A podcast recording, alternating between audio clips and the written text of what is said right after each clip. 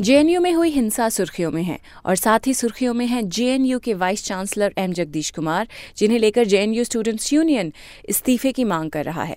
क्योंकि वीसी के होते हुए भी अगर कॉलेज के छात्रों को कैंपस में घुसकर गुंडों की भीड़, मारपीट के चली जाए तो छात्रों की सुरक्षा का जिम्मेदार कौन है? क्विंट हिंदी पर आप सुन रहे हैं बिग स्टोरी पॉडकास्ट मैं हूँ फबीहा सैयद। किसी कॉलेज में कोई बात अगर होती है, अच्छी या बुरी तो उसकी ज़िम्मेदारी कॉलेज प्रशासन पर ही जाती है। आज बिग स्टोरी पॉडकास्ट में बात करेंगे जेएनयू के vice chancellor M Jagadish Kumar की, जिनके होने के बावजूद जेएनयू में काफ़ी उथल पुथल रहती है। 2016 के सेडिशन कंट्रोवर्सी से लेकर जेएनयू छात्र नजीब अहमद के गायब हो जाने तक कॉलेज की हॉस्टल फ़ीस के बढ़ाए जाने से लेकर 5 जनवरी को कैंपस में हुई हिंसा और मारपीट तक वाइस चांसलर के होते हुए जेएनयू में इतना सब हो चुका है। तो आज पॉडकास्ट में जेएनयू के वाइस चांसलर की विवादित कार्यकाल पर नज़र डालेंगे और पॉडकास्ट में आगे सुनेंगे वाइस चांसलर जगदीश कुमार को जिन्होंने जेएनयू हिंसा पर फाइनली अपनी चुप्पी तोड़ी। हमें रविवार को हुई घटना में घायल हुए छात्रों के लिए काफ़ी अफसोस है। हम उम्मीद करते हैं कि वो छात्र जल्द ठीक हो जाएँ और अपनी साधारण ज़िंदगी फिर से शुरू करें। और साथ ही सुनेंगे जेएनयू के छात्रों को जो बता रहे हैं कि अब वो कैंपस में सुरक्षित बिल्कुल भी महसूस नहीं करते। सेफ़ नहीं फील कर पा रहे हैं हॉस्टल में क्योंकि कमरे में आके घुस के तोड़ के दरवाजे तोड़ के पीट देना बालकनी में भी जाके मारना वहाँ से धक्के दे देना आ, किसी के साथ कुछ भी हो सकता है। हम तो इतना एक्सपेक्ट नहीं कर सकते कि ये इतना अनसेफ हो सकता है कैंपस जेएनयू कैंपस में हिंसा भड़कने के बाद जेएनयू स्टूडेंट्स यूनियन छात्रों ने यूनिवर्सिटी प्रशासन पर हिंसा को भड़काने का आरोप लगाया है।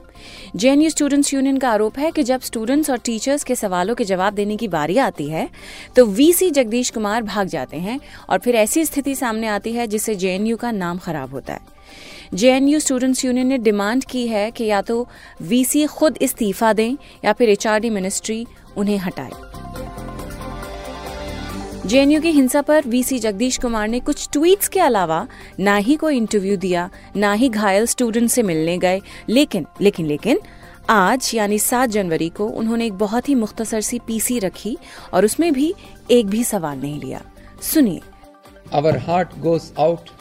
हमें रविवार को हुई घटना में घायल हुए छात्रों के लिए काफ़ी अफसोस है। हम उम्मीद करते हैं कि वो छात्र जल्द ठीक हो जाएँ और अपनी साधारण ज़िंदगी फिर से शुरू करें। जो कुछ भी रविवार को हुआ वो एक अफसोसजनक घटना है। हमारा कैंपस भी किसी भी मुद्दे पर डिस्कशन और डिबेट्स के ज़रिए उसका हल निकालने के लिए जाना जाता है। हिंसा कोई समाधान नहीं है।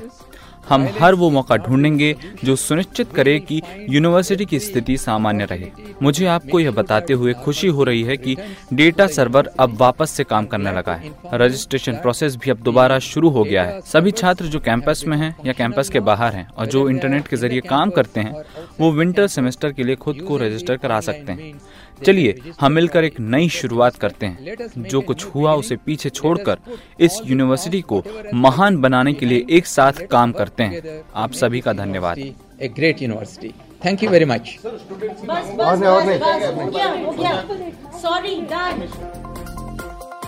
JNU में हिंसा के बाद बाहर से आए नकाबपोश गुंडों पर अभी तक कोई भी कार्रवाई नहीं हुई है। लेकिन इस बीच जेएनयू की प्रेसिडेंट ओशी घोष समेत नौ लोगों के खिलाफ एफआईआर दर्ज की गई है।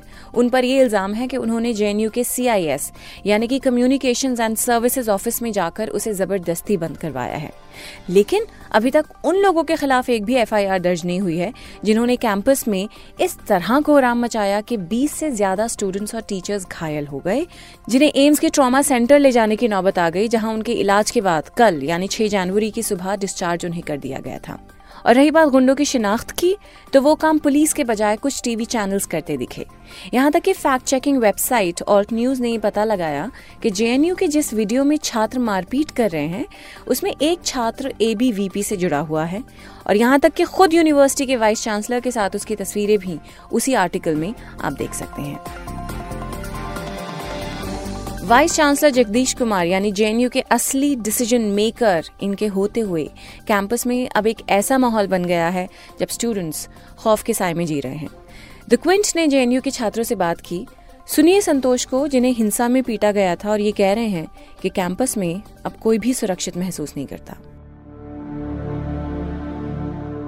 आ, मैं बाहर जा रहा था अपने कमरे से चाय पीने के लिए तो उधर से काफ़ी हमारे रेसिडेंट अंदर आ रहे थे और वार्डन सर भी साथ थे। तो कुछ लड़कों ने बोला कि साथ में रहो कुछ मॉब है बाहर जो कि नकाब पोस हैं और वो हाथों में स्टिक्स और डंडे लेकर के हॉकी लेकर के अंदर आ रहे हैं। तो मुझे लगा कि मैं अंदर रहना ही ठीक है तो मैं अंदर आने लगा। एक लड़के ने बोला जब मैं अंदर रूम में आ रहा था तो उसने बोला कि नहीं, आप साथ में चलो, अकेले ना रहो। तो मैं उनके साथ गया। जैसे मैं सीढ़ियों पे चढ़ा फ़र्स्ट फ्लोर पे, तब तक मैंने देखा बहुत सारे जो नकाब पोस्ट लड़के जो हैं, अंदर इंटर कर चुके थे। तो मैं दौड़ता हुआ एकदम उधर चला गया फ़र्स्ट फ्लोर पे। एक सौ छप्पन नंबर कमरा, मुझे याद नहीं है कमरा, क्योंकि कमरा में घुसते समय ये नहीं देखा कि कमरा नंबर क्या है। तो मैं कमरे में घुस गया। उसमें सात सात आठ लोग या छः सात आठ लोग रहे होंगे और हमने कमरा अंदर से बंद कर दिया और बाहर से जो मॉब थी वो दरवाजे को पीट रही थी, हॉकी से मार रही थी, कांच को तोड़ रहे थे। इवेंचुअली उन्होंने दरवाज़ा तोड़कर वो अंदर आ गए। ऊपर वाले कमरे में क्या है कि बालकनी है। हम्म। नीचे वाले में तो नहीं है तो मैं बालकनी में चला गया। तो बालकनी के दूसरे वाले बालकनी से दो एक लड़के ने मुझे दो डंटे मेरे चेस्ट में मारे और जो एक लड़का था सबको मार रहे थे कमरे में। और हालाँकि मैं दूसरे को तो देख नहीं पा रहा था मैं बालकनी में था। और एक लोग और थे तो वो उनको भी मारा गया। फिर वो अंदर आ गया एक बंदा। और मुझे वहाँ से किसी जो जो मेरे बालकनी में था उसने मुझे धक्के मार के नीचे फ़र्स्ट फ्लोर से ग्राउंड फ्लोर पे गिरा दिया। आ, मैं पेड़ पकड़ के नीचे गिरा डाली से तो मेरा फोर्स पैर पे ज़्यादा गया नीचे और आ, मैं राइट बॉडी मेरा राइट साइड में गिरा जिसके कारण एल्बो में मेरी चोट आई और मैं यहाँ लॉन में गिर गया फिर। लॉन में गिरने के बाद मैं इधर आना चाह रहा था बट मुझे लगा इधर आना सेफ़ नहीं रहेगा क्योंकि मॉब बहुत ज़्यादा थे और उनके पास हथियार भी थे। तो मैं दीवार है हमारी दीवार को और बाढ़ लगाए हुए हैं उसको तो, तो उसको पार करके कूद के मैं उधर चला गया जंगलों की तरफ़। जंगलों की तरफ़ दो तीन बाढ़ और है मैं उसको पार करके warden flat new transit house की तरफ़ मैं चला गया। मैंने एक दरवाज़ा जाके नॉक किया। आई वॉज़ वेरी ट्रामाटाइज और मैंने नॉक किया तो एक मैम ने दरवाज़ा खोला एंड uh, उन्होंने मुझे अंदर बुला लिया। फिर मैं वहाँ जाके बैठा uh, थोड़ा मैं पैनिक uh, हो गया था और तो मैम ने मुझे बिठाया और उसके बाद 25 मिनट तक, लगभग 25-30 मिनट तक मुझे होश नहीं रहा कि क्या हुआ मेरे साथ। फिर कुछ डॉक्टर बुलाया गया दो डॉक्टर आए, दो डॉक्टर ने मुझे क्रैप बैंडेज लगाया और फ़र्स्ट एड दिया। आइस पैकिंग दो तीन घंटे तक हुई। उस समय तक सिचुएशन बहुत टेंस था और वो एंबुलेंस को उन्होंने बुलाया था बट एंबुलेंस बाहर जा नहीं रही थी और मुझे पेन काफ़ी ज़्यादा हो रहा था क्योंकि मैं उसी समय गिरा भी था और डंडे से मुझे चोट भी लगी थी चेस्ट में, लेकिन एल्बो में मुझे ज़्यादा पेन हो रहा था।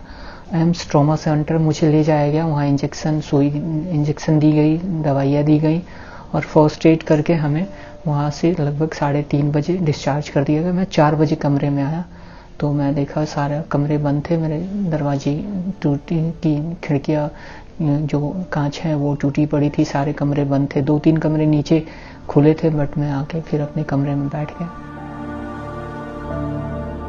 सबको पीटा गया। कौन है वो नहीं है मुझे नहीं पता बट हम सिक्योर और सिक्योर सेफ़ नहीं फील कर पा रहे हैं हॉस्टल में क्योंकि कमरे में आके घुस के तोड़ के दरवाजे तोड़ के पीट देना बालकनी में भी जाके मारना वहाँ से धक्के दे देना आ, किसी के साथ कुछ भी हो सकता है। हम तो इतना एक्सपेक्ट नहीं कर सकते हैं कि ये इतना अनसेफ हो सकता है क्या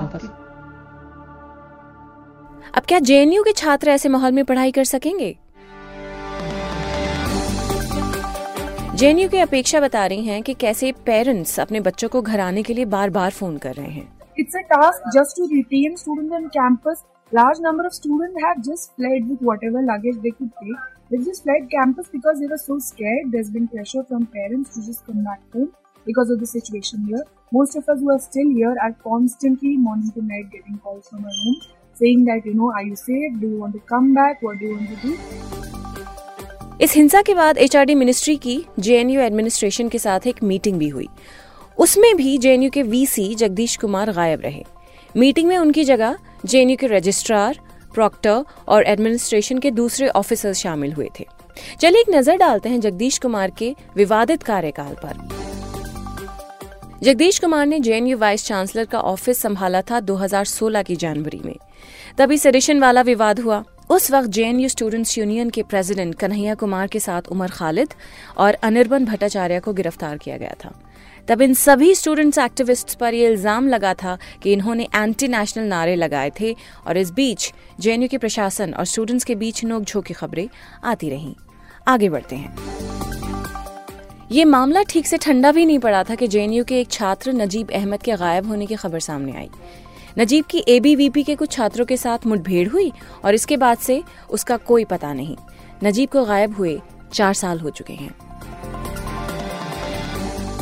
नजीब के गायब होने के बाद एक ऑर्डर पास किया गया, जिसके अनुसार जेएनयू के एडमिन ब्लॉक में किसी भी तरह के डेमोन्स्ट्रेशन के लिए मना कर दिया गया था।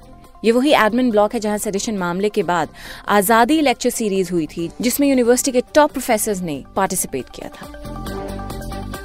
फिर बारी आती है हॉस्टल फ़ीस बढ़ोतरी पर खड़े हुए विवाद की, जिसका स्टूडेंट्स ने काफ़ी विरोध किया और प्रोटेस्ट किए। स्टूडेंट्स कैंपस के बाहर सड़कों पर उतर आए। जेएनयू में रजिस्ट्रेशन प्रोसेस शुरू होने के बाद छात्रों के बीच टकराव शुरू हो गया। कुछ हिंसक खबरों के सामने आने के बाद इस रविवार को एक पीस मार्च रखा गया था, जब यह अटैक हुआ। जगदीश कुमार के कार्यकाल में जेएनयू के सिक्योरिटी गार्ड को भी बदला गया। Private company G four S के जो 400 गार्ड्स यूनिवर्सिटी में काम किया करते थे, उनकी जगह साइक्लोप्स सिक्योरिटी फोर्स कंपनी के 250 गार्ड्स को रखा गया, जिनमें सभी पूर्व सैनिक हैं। अब सवाल ये उठता है कि वो लोग जिन्होंने भारतीय सेना में काम किया है, कैसे जेएनयू में नकाबपोश गुंडों के हाथों जो हिंसा हुई उसे नहीं रोक पाए? और कैसे उन्हें अंदर घुसने दिया? इन सवालों के जवाब अगर जगदीश कुमार नहीं दे सकते तो फिर क्या कर सकते हैं? क्योंकि जेएनयू का तो ये सारा बवाल उनके रहते ही हुआ। आज के बिग स्टोरी पॉडकास्ट यहीं पे खत्म करते हैं। बिग स्टोरी पॉडकास्ट में हम दिन की बड़ी खबर लेते हैं, उसका जायजा लेते हैं। और अभी तक हमने जितने भी एपिसोड्स किए हैं बिग स्टोरी पॉडकास्ट हिंदी के, वो आप क्विंट हिंदी की वेबसाइट पर तो सुन ही सकते हैं। उसके अलावा एप्पल और गूगल पॉडकास्ट जियो सावन और स्पॉटीफाई पे भी बिग स्टोरी हिंदी की प्लेलिस्ट अवेलेबल है। कल फिर से मुलाकात होगी एक और बिग स्टोरी के साथ।